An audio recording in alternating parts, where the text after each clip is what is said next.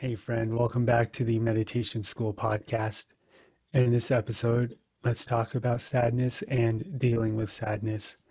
Maybe you're experiencing grief or loneliness, you feel despondent or an apathy, there may be a, a dread, or maybe it's gone as far as depression.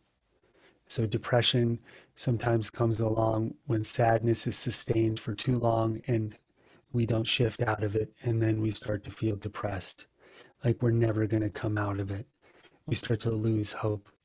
So if it's kind of a, a short acute sadness or a long-term deep one you've been dealing with either way let's work on it together and see what happens. And i want to distinguish two kinds of sadness in terms of one being personal. So something has happened in our personal lives. We've lost somebody or we feel lonely, um, or we look at the wor- the way the world is and it makes us upset. Someone's criticized us, we lost our job, whatever it happens to be. There's a reason behind the sadness. That's the one kind. There's a reason behind our personal sadness, and then then there's this existential sadness. Sometimes when I look up at the stars in awe, or you, you climb a mountain, or you just you just sit still. And for no reason at all there's like this existential like huh am i alone? Is this it? What what is life? What's the point? Everyone passes away. You know and there's just this like existential huh. So you may have experienced that or you may experience it and not even understand what it is. So what do we do with this sadness? And do we have to do anything about it or can we just curl up on our couch and with a warm blanket and watch Netflix and feel bad for ourselves? So the first cousin of sadness can be self-pity. I don't feel good, so I'll just eat. I'll just drink or smoke weed or whatever it is and watch binge TV because I deserve it because I don't feel good.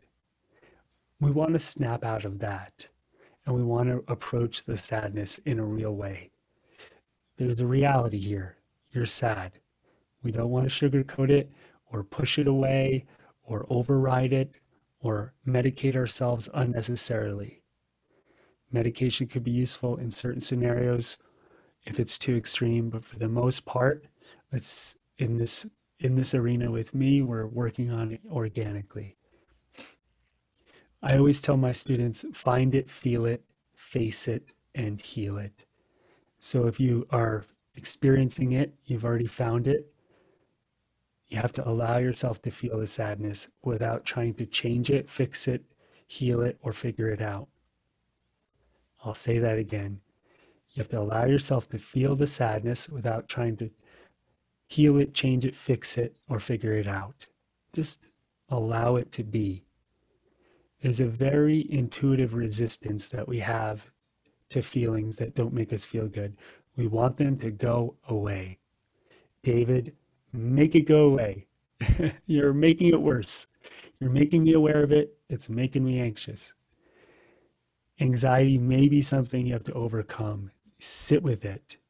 If there's a radiation of anxiety around the sadness, it's just a form of resistance to pain. So, can you be with and sit and feel pain and be okay with it.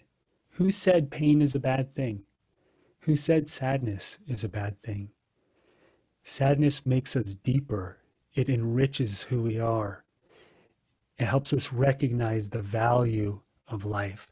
If I've lost somebody I love and I'm sad about it and I'm in grief, that's helping me realize how much that love was meaningful, how meaningful that person was to me that's a great reflection of what my values are, of what I care about, of what matters. That's a good thing. If you're sad, allow it to be there, allow yourself to feel it. And if you could sit with it long enough and allow the emotion to process, which is what it needs, then maybe there'll be a transformation. Perhaps an answer arises. Maybe the sadness falls away on its own at its own time.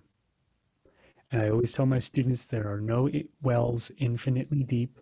The sadness may feel like it'll go on forever, but it has a bottom. You may just not have reached it. It may not be time yet, but there always is. No emotion, no feeling lasts forever.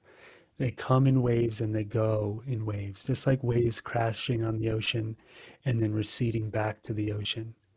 So let the wave of sadness come through and pass, invite it in, let yourself feel it, let the resistance pass, and be with it.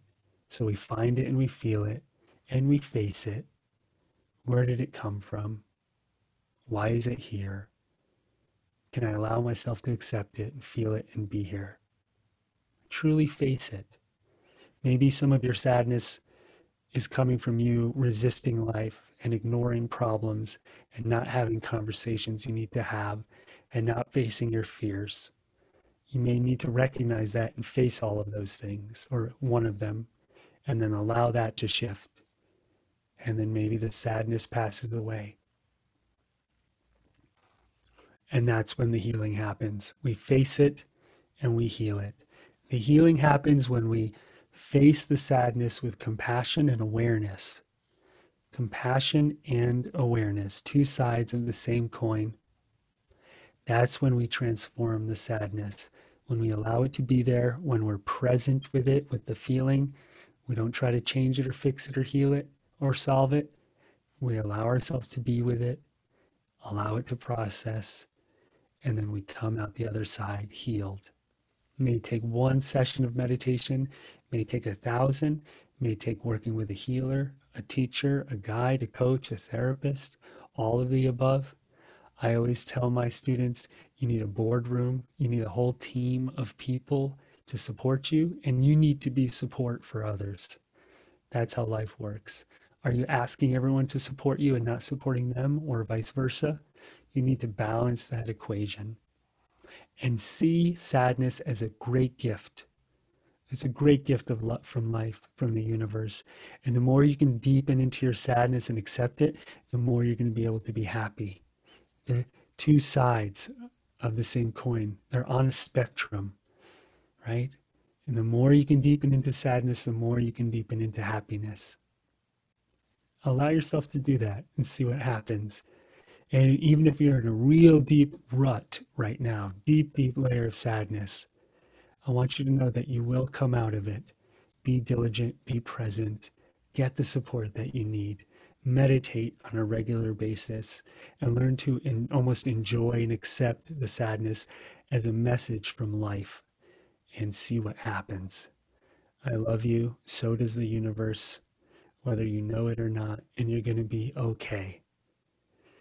Only the end of the world is the end of the world. Everything else is just a step on our life path.